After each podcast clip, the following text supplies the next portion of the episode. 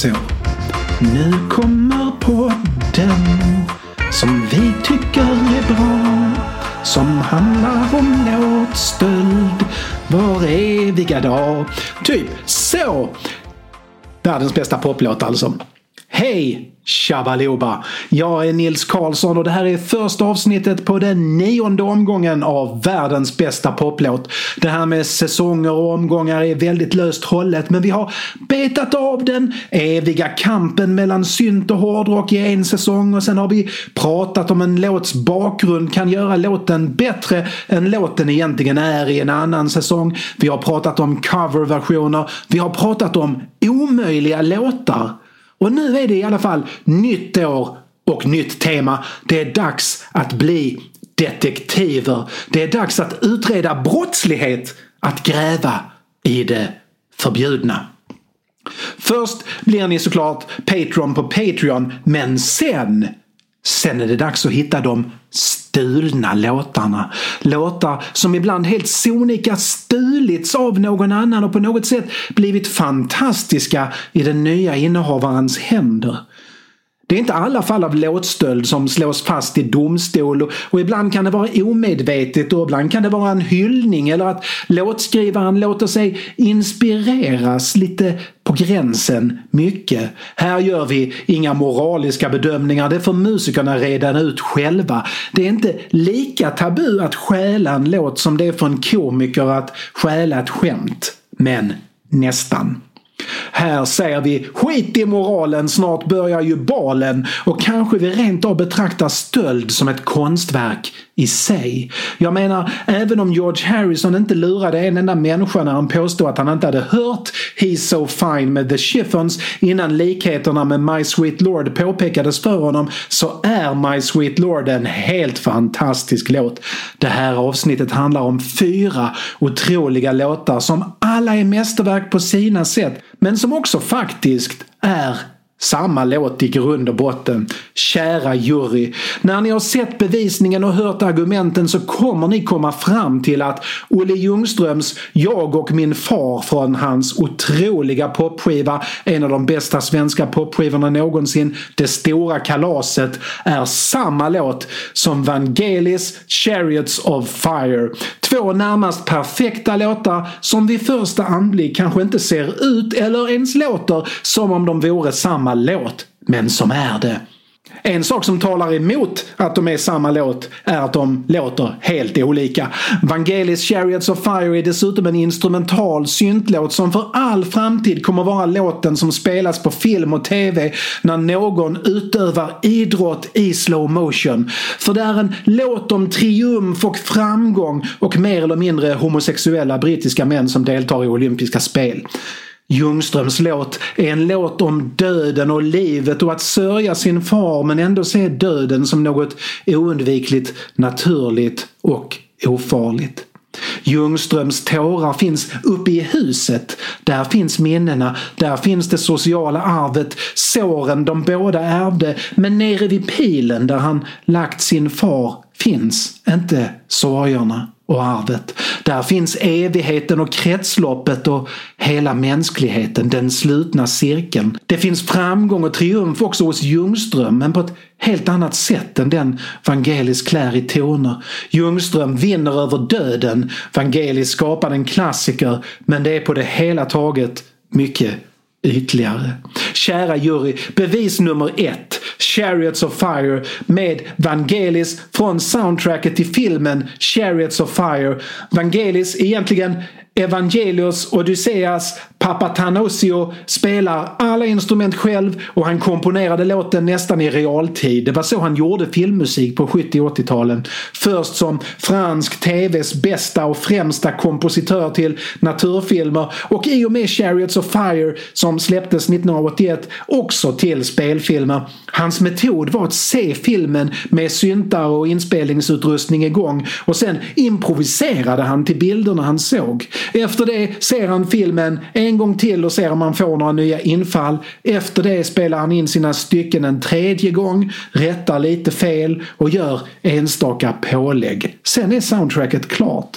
Chariots of Fire är en variation av en tidigare låt, L'Enfant, som i Sverige mest är känd för att den var ledmotivet till Carl Sagans populära och banbrytande tv-serie Kosmos. Det vi hör är alltså i grund och botten en första eller andra tagning av en improvisation utförd av en närmast löjlig begåvad musiker när han var på en av sina ganska många kreativa toppar. Varsågoda!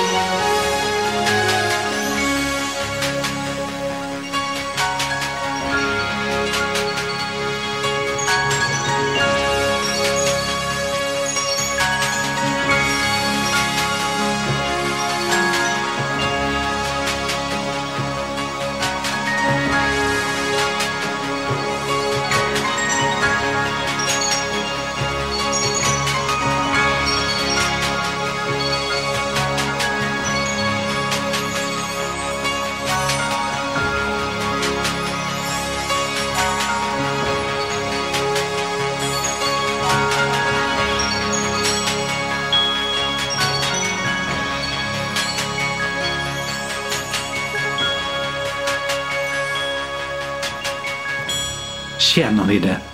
Känner ni hur ni liksom vill kasta er ut i något idrottsligt och träna hårt och vinna stort och alla applåderar? Det gör ni. För Chariots of Fire kräver det av oss. Men det har vi inte tid med, kära jury, om ni inte multitaskar och tävlar och bedömer bevisning samtidigt. Det är dags för bevis nummer två. Olle Ljungströms Jag och min far.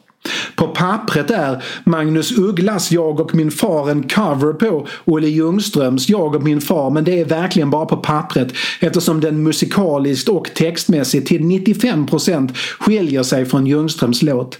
Ugglas Jag och min far kom i samband med Ugglas medverkan i TV4 Så mycket bättre på den tiden. Programmet hade tittare, relevans och artister någon hört talas om 2012. Så pass stort var så mycket bättre att kvällstidningarna live-kommenterade medan det sändes trots förinspelade program. Och det uppfattades som något som närmade sig en nationell händelse när någon gjorde något enastående eller katastrofalt i programmet Uggla var enastående och hans Jag och min far låg tre år på Svensktoppen och är oavsett objektivt sätt att mäta vilket man än väljer det statistiskt mest populära låten i Svensktoppens historia. Mest önskad, mest spelad, mest citerad, mest omnämnd och så vidare.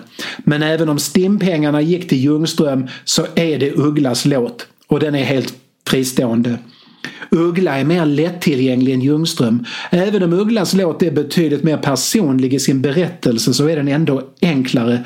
Vi kan konfrontera sorgen genom Uggla. Han erbjuder en omväg som lindrar smärtan eftersom den är Ugglas smärta.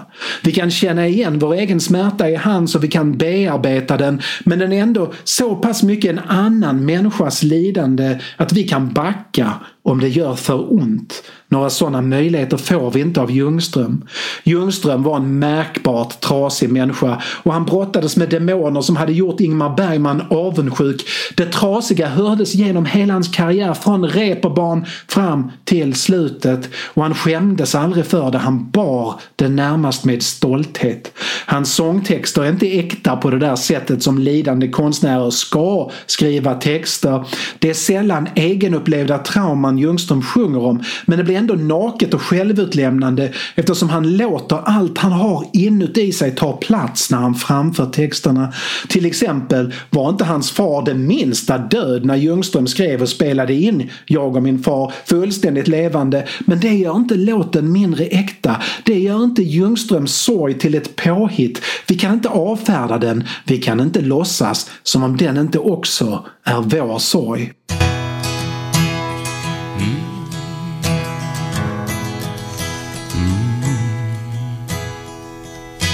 Där borta vid pilen har jag lagt min far. Där vilar han tryggt på den plats han valt. Där brisen från havet ger honom fläkt. Där hamnar vi alla till slut i min släkt. Uppe vid huset finns tårarna kvar som vi har samlat, jag och min far. Märkta av sorgen, av släktens ord av såren vi ärvde. Jag och min far.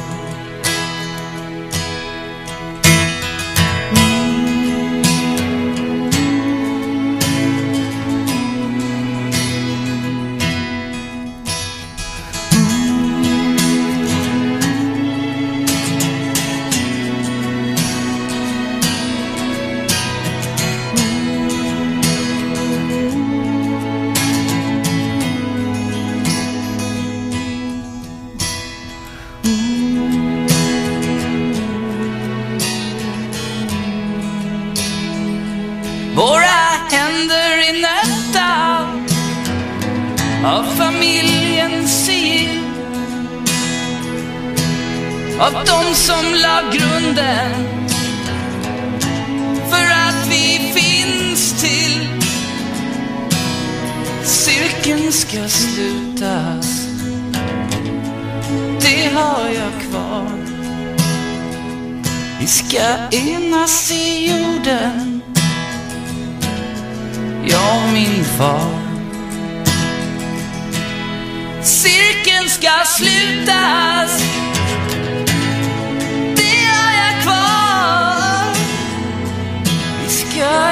enas i jorden, jag och min far. Vi ska enas i jorden, jag och min far. Men vänta, säger ni nu. Det där är ju inte alls Chariots of Fire. Det finns ingen som helst likhet mellan någonting och nu ljuger du Nisse. Är du inte klok? Säger ni. Juryn Ta det lugnt. Allt kommer klarna och det uppenbara kommer att uppenbara sig. Det är samma låt fast den kommer till Ljungström genom omvägar. Och den första omvägen är Bruce Springsteen. 1980 tog Springsteen ett jättekliv mot att bli den megaartist och eviga sossefavorit han skulle bli med skivan Born in the USA 1984. Springsteen var populär redan på 70-talet och en enormt uppskattad liveartist men skivförsäljningen gick inte helt perfekt. Dels på grund av juridisk strul mellan honom och förre managern Mike Apple och dels på grund av någon sorts kreativ utmattning efter Born to Run. På LPn Born to Run hittar Springsteen sin artistidentitet. Han lämnar de första två albumens intrikata berättarstil och musik som även om den var bra, den också var något av en återvändsgränd. Born to Run renodlar, avintellektualiserar utan att vara ointelligent. Uppföljaren Darkness on the Edge of Town är svårlyssnad, fantastiska låtar men det är inte ett band som har roligt som spelar dem. Lekfullheten saknas och produktionen är orimligt dålig för att vara en påkostad inspelning. På The River 1980 tar sig Springsteen fyra LP-sidor på sig för att med högsta energi återta glädjen i att spela den ilska, sorg och kåthet han sjunger om, samhällsanalys och passion relation utesluter inte varandra och drömmen om kärlek och en värld som inte är dum i huvudet utesluter inte varandra heller. Hungry Hearts susar fram på topplistorna och det gör titellåten The River också och dubbel-LPn kniper första platsen på albumlistan vilket dubbelskivor egentligen inte ska göra eftersom de kostar för mycket för att ha en chans att sälja tillräckligt. Efter att ha spelat i hela världen landar Springsteen 1982 för att spela in uppföljaren till The River och han skriver låtar och han samlar sitt E Street Band för att repetera och spela in och det blir riktigt bra låtar. Men även om skivbolaget är lyriska så är inte Springsteen det. Det låter inte ärligt. Han skrotar många av inspelningarna. Några av dem sparar han som låten Born in the USA till en framtida skiva. Att E Street Band inte fick låtarna att fungera betyder inte att de var dåliga låtar och ju mer Springsteen och producenten John Landau lyssnar på demoinspelningarna blir de förtjusta i det nakna och sorgsna ljudet på det som Springsteen spelat in mestadels själv på en fyrkanalig bandspelare i sitt vardagsrum. De inser att det där nog är är skivan de ska släppa. Dels är det bra musik och dels visar det upp en ny sida av Springsteen. Resultatet är LPn Nebraska, den skivan man som kulturpersonlighet enligt regelverket ska tycka är Springsteens bästa. Det är det inte. Nebraska låter skit. Det finns en anledning till att folk för det mesta inte spelar in sina LP-skivor på kass utrustning i sina vardagsrum. Men Springsteen själv låter innerlig och det gör musiken också. Nebraska är en förutsättning för att Born in the USA skulle bli så stor som den blev eftersom de här deprimerande låtarna om elände och depression hade dragit ner Born in the USA i ett mörker som inte hade tjänat den kommersiella potentialen. Det räcker med en Downbound Train liksom liksom. Det behövs inte tio. På Nebraska hittar vi My Father's House. My Father's House är mycket. En sak den är, är ett glimrande smärtsamt uttryck för längtan efter ett hem och en far som är borta. Och den är det knökfull med amerikanska frikyrkliga kristna bilder och med musikalisk näring från väckelserörelsen, inte minst Frälsningsarméns sånger. En annan sak den är, är Olle Ljungströms Jag och min far. Ljungström är bättre bättre än Springsteen, i alla fall när han sjunger om sin faders hus. Men att vara bättre är inte samma som att vi ska inbilla oss att han inte lyssnat en hel massa på Springsteen och My Father's House. Det är samma låt. Vilket också innebär att My Father's House är samma låt som Chariots of Fire.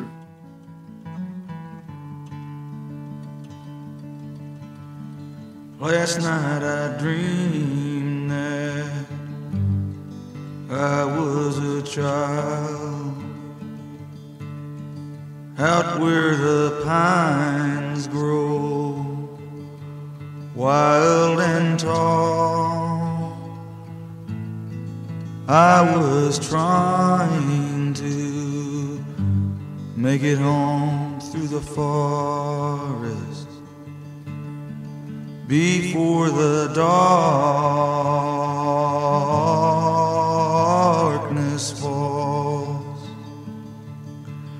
I heard the wind rustling through the trees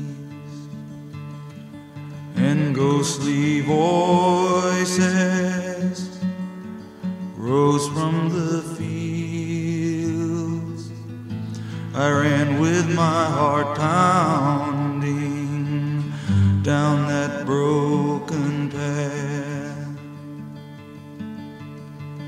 with the devil snapping at my heels. I broke through the trees and there in the night my father's house stood shining hard and bright the branches and brambles tore my clothes and scratched my arms. But I ran till I fell, shaking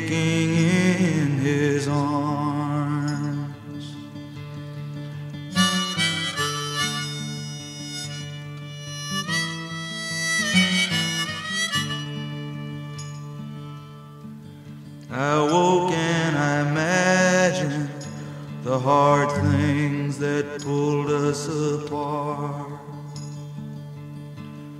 will never again, sir, tear us from each other's hearts. I got dressed and to that house I did ride. From out on the road, I could see its windows shining in light. I walked up the steps and stood on the porch. A woman I didn't recognize came and spoke to me through a chain door. I told her my story and who I'd come for. She said, I'm sorry, son, but no one by that name lives here anymore.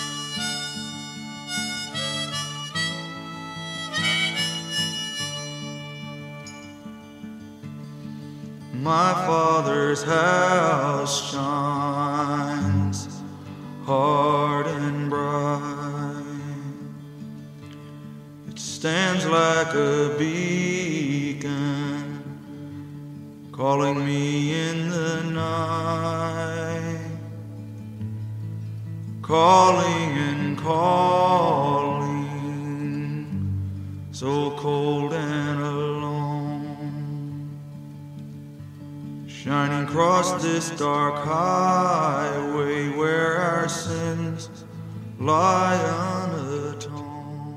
Nu, ärade jury, är det dags att resa till Grekland och det är dags att återvända till Vangelis. Vangelis var inte alltid en solospelande syntsnubbe som då och då gjorde skivor med John Anderson från Yes. Nej, en gång i tiden var han en progrockmusiker som spelade progrock innan det var modernt med progrock. Hans band hette Aphrodite's Child och de gjorde tre skivor ihop. Den sista av dem är en av progrockens absoluta och tidigaste storverk.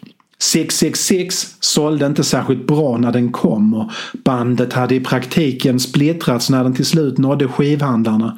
På 666 har Vangelis helt tagit kommando över låtskrivande och han tar ingen hänsyn till de andra tre bandets önskan om att spela mer kommersiellt och möjligen psykedeliskt. Vangelis skriver en ambitiös konceptskiva baserad på Uppenbarelseboken, som man gör, och den utmanar både musikaliskt grammatiska och textmässiga konventioner. Den hittar nya vägar, ibland i form av Kristus ord uttryckta i samlagsljud. Och den pressar musikerna till deras yttersta förmåga och de lyckas skapa något som de inte trodde de hade förmågan att skapa. Den överträffar alla deras konstnärliga förväntningar och det gör att de andra i bandet börjar hata Vangelis för vem fan tror han att han är?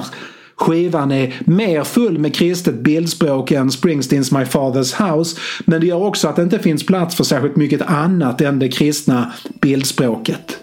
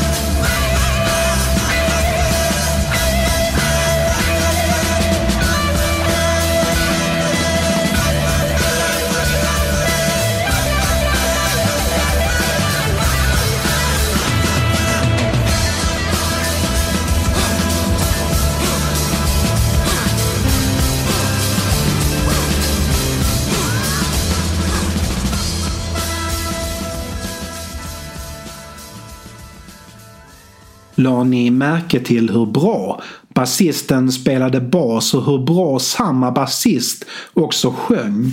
Det var mellan honom och Vangelis den största konflikten var. När sångaren gått med i bandet så var det för att bli popstjärna och inte för att han var särskilt intresserad av att bryta ny musikalisk mark. Det är säkert bra med avantgardistisk konst också men det fyller inte bankkontot eller sängen. Demis Roussos förstod inte konceptskivan och han förstod inte varför låtar ska gå i 13 åttondels takt och han förstod inte varför det var dåligt att Vangelis tvingades klippa bort 33 minuters samlagsljud från låten om när Kristus kommer med eld och svärd så att den bara blev fem minuter Samlagsljud ska ju vara målet med musiken, inte medlet. Roussos vill inte låta så här.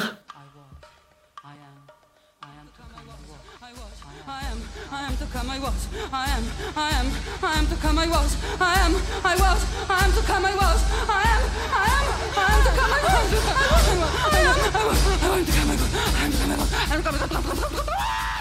Nej, Rosas ville låta mer publiktillvänd. Och det gjorde han också. Nästan samtidigt som Aphrodite's Child 666 till slut lanseras nästan två år efter att de började spela in den visar Rosas hur han tycker att musik ska låta. Och det är så här.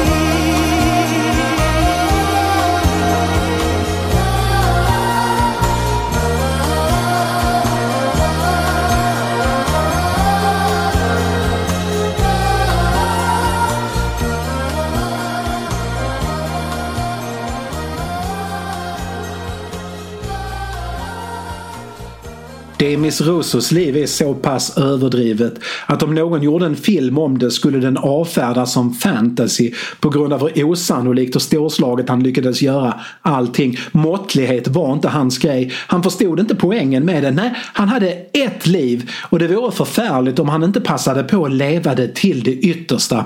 De första åren av det här enda livet levde han i Alexandria, Egypten, i en mestadels grekisktalande del av staden. Hans far spelade klassisk gitarr på deltid och var industriingenjör på deltid. Hans mor tillhörde den allra första generationen programmerare. Att Demis hade sångröst märktes snabbt men det enda egentliga utloppet för den var i den grekisk-ortodoxa kyrkans, eller som hans mor brukade kalla den, den enda kyrkans barnkör. Men från den blev han utslängd upprepade gånger eftersom han förvandlade varje stycke till ett där han var solisten. När han var 17 flyttar familjen till Aten och där träffar han Vangelis. De går på samma gymnasium och hade samma musiklärare. Tillsammans lyssnar de på The Beatles och så småningom låter sig Demis övertalas till att gå med i Vangelis poporkester. Efter att Rosos fått sina första hitlåtar på egen hand efter Aphrodite's Child, musikaliska ljusår från progrocken, lägger han all energi på sång, låtar med väldigt lätt grekisk folkmusikton, massor Massor med mat, kvinnor och massor med alkohol. När han dog 68 år gammal 2015 så hade han varit gift minst fyra gånger han kommer inte riktigt ihåg själv, men han hävdade fram till sin död att han troligen aldrig varit gift med mer än en kvinna åt gången. På toppen av sin karriär vägde han närmare 180 kilo, men sen gick han ner 100 kilo och skrev böcker om viktnedgång innan han gick upp kilorna igen. Men grejen med hans viktnedgångsböcker är att de också är helt over the top. Inte bara olika sätt att säga att man ska göra av med fler kalorier än man äter, utan han fyllde dem också med poesi och personliga reflektioner över att vara artist och överviktig och hur det känns att hånas för sina kilo i varenda recension. Även när det gäller sättet att dö på kunde han inte hålla igen. Han dog av tre olika sorters cancer samtidigt varav en var i hans kraftigt alkoholskadade lever. Han sålde mer än 60 miljoner skivor vilket gör honom till en av 70-talets bäst säljande artister och överlägset störst i den våg av medelhavsromantik som så många lyssnade på men ingen vågade erkänna det. Näst störst var Julio Iglesias. Rossos ansåg inte att vanliga sociala konventioner var något som gällde honom. Utan att tänka över lämpligheten hade han om han blivit besviken på maten inga problem med att gå in i köket på någon av de finare restaurangerna i Paris och köra ut kocken för att sen själv ta över matlagningen den kvällen. Han såg till att vara gästen man aldrig ville skulle lämna festen. Han skämtade mest, drack mest och bäst men aldrig så att någon annan kände sig överkörd eller utesluten eller skrattad åt. Den 14 juni 1985 sätter han sig på flyget från Aten till Rom för att fira sin födelsedag där han ska fira med ett 50-tal av sina närmsta vänner. Med sig har han sin tredje, eller fjärde beroende på hur man räknar, fru och de reser såklart första klass men ser till att även bjuda proletärklasspassagerarna på varsitt glas champagne. Stämningen är på topp ända tills två medresenärer, Mohammed Hamedai och Hassan Isaldin, plockar fram sina pistoler och maskingevär och kapar planet strax efter att det lyft från flygplatsen. 144 passagerare och 8 i besättningen får istället för Rom resa till Beirut.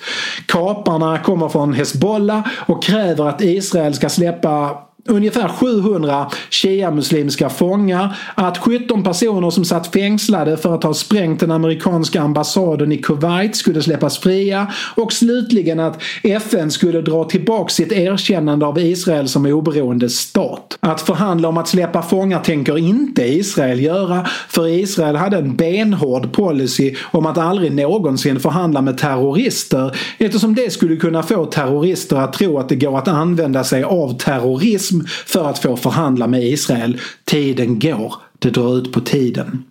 I Beirut förhandlar kaparna med andra än Israel och de får bränsle till flyget och mat i utbyte mot att 19 ur gisslan släpps. De släpper även på fler terrorister på planet, misshandlar de passagerare som har amerikanska uniformer på sig. Det fanns några soldater på permission ombord. Sen dödar de en av amerikanerna och slänger ut hans kropp på flygplatsen. Innan planet lyfter mot Damaskus ger de sju personer i gisslan som de tycker har misstänkt judiska namn till Hezbollah så att de ska kunna sköta sin egen utpressning på egen hand. Mitt i detta hinner det bli Demis Rossos födelsedag. Han fyller 39 och det här var inte så han hade tänkt att den skulle vara. Så han börjar prata med terroristerna, han förklarar sin situation. Han förklarar också att ingen av de kvarvarande passagerarna kan sägas vara inblandade i någon konflikt mellan er, kära terrorister och Israel och det är väldigt onödigt att döda människor när vi faktiskt skulle kunna låta bli att döda människor. Han föreslår också att de ska ta kontakt med den grekiska regeringen istället för vem de än pratar med eftersom greker är väldigt lösningsorienterade och allmänt konstruktiva. Det var riktigt trevliga människor när man lärde känna dem, säger Russos på presskonferensen direkt efter han släppts av planet. Russos charmar terroristerna, i alla fall hyfsat. Så pass mycket att de bakar en födelsedagstårta så gott det går på flygplanet åt honom. De plockar även fram hans gitarr så att han kan sjunga och spela för passagerarna. Det är ju ändå hans födelsedag.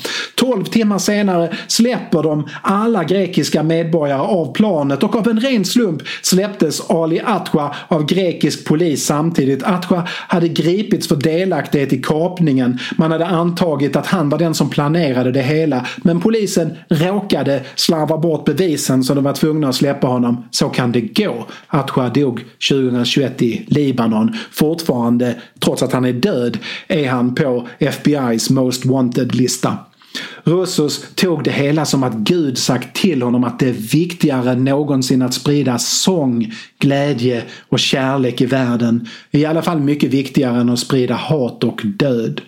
Några år tidigare, kära jury, fann Vangelis och Demis Roussos varandra som vänner igen. Deras uttryck var inte längre bundna till varandra och de kunde unna varandra framgång och berömmelse. De delade kärleken till musiken, till vinet och till maten och snabbt glömde de alla konflikter som orsakats av den där olycksaliga konceptskivan. Det är 1981 och Chariots of Fire spelas precis överallt och en kväll hemma hos Vangelis börjar John Anderson, killen från Yes igen, och Russo satt mest på skoj spela Chariots of Fire på akustisk gitarr. Det lät fantastiskt, tyckte de båda. Men eftersom det här var efter att ha delat en låda rödvin, alltså sex eller tolv flaskor rödvin så var de inte säkra på att det skulle låta lika bra när de var nyktra. Lösningen var givetvis att spela in den på direkten. Vangelis hade en studio hemma så det var inga problem. Några dagar senare lyssnar de på den i nykter tillstånd och de tycker fortfarande att den låter bra. Så tillsammans, försiktigt övervakade av Vangelis, spelar de in den på riktigt. John Anderson skriver texten medan Russos bearbetar ackordföljden så att den passar honom bättre och inte låter fullt så maskinlik som Vangelis version gör. Det Russos gör och det som gör att den blir en radiohit i området kring New Jersey och New York och spelas på radio hela tiden medan Springsteen skriver Nebraska och My Father's House är att ändra ett av ackorden i versen, vilket gör att det blir en folkmusikmässig frikyrklig ton i melodin utan att han faktiskt ändrar melodin. Det är bara grundackordet bakom melodin han ändrar. Den där ändringen gör hela skillnaden och in i låten kommer liv, mycket liv. Låten handlar om att leva och släppa dödsångesten och att oavsett hur snabbt vi springer pengar så kommer vi ändå förlora mot döden. Race to the End är en bortglömd pärla, olikt det mesta i Russos produktion, men den påminner lite om det John Anderson och Vangelis gjorde tillsammans som John and Vangelis. Det är långt ifrån den smördrypande medelhavssolnedgång-musik Russos lyssnare är vana med. Men vad gör det? Den var en hit i några veckor och det räcker ibland. För er som är musikteoretiskt överintresserade så är det som gör Race to the End så fascinerande att den precis som Chariots of Fire går i fyra fjärdedels takt. Alltså en, två, tre, fyra. Men ändå framförs den som om den gick i tre, fyra vals. Det finns en spänning mellan var vi förväntar oss att takterna ska sluta och där de faktiskt slutar. Rossos bästa låt är alltså ironiskt nog en som rytmiskt ligger närmare den progrock han försökte distansera sig från än den faktiska progrock Rosso spelade när han fick nog av den. Det där sättet att använda rytmen är omisskännligt John Anderson. Han smög in Yes i smörsångslyssnarnas stereoanläggning anläggningar och det är kul bara det. Kära jury. Här är Race to the End.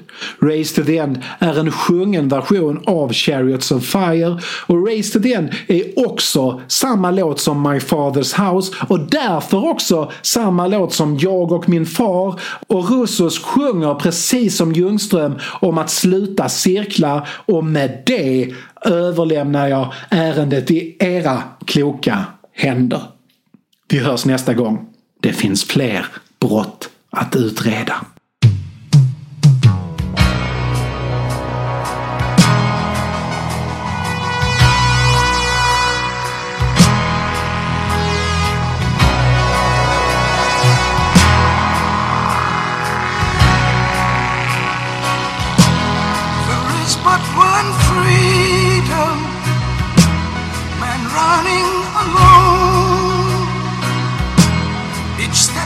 He's taken, step to the soul.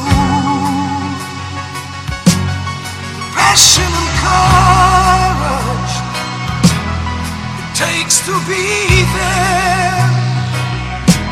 The spirit of freedom alive in the air.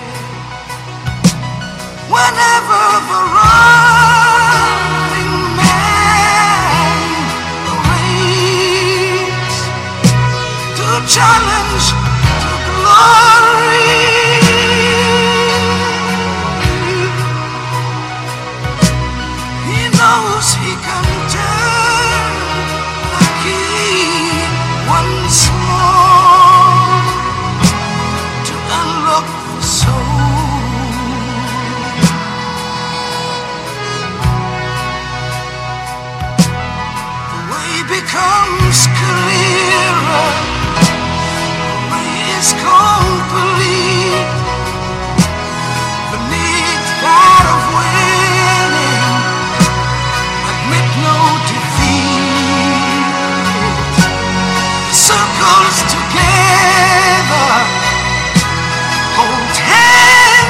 the sky.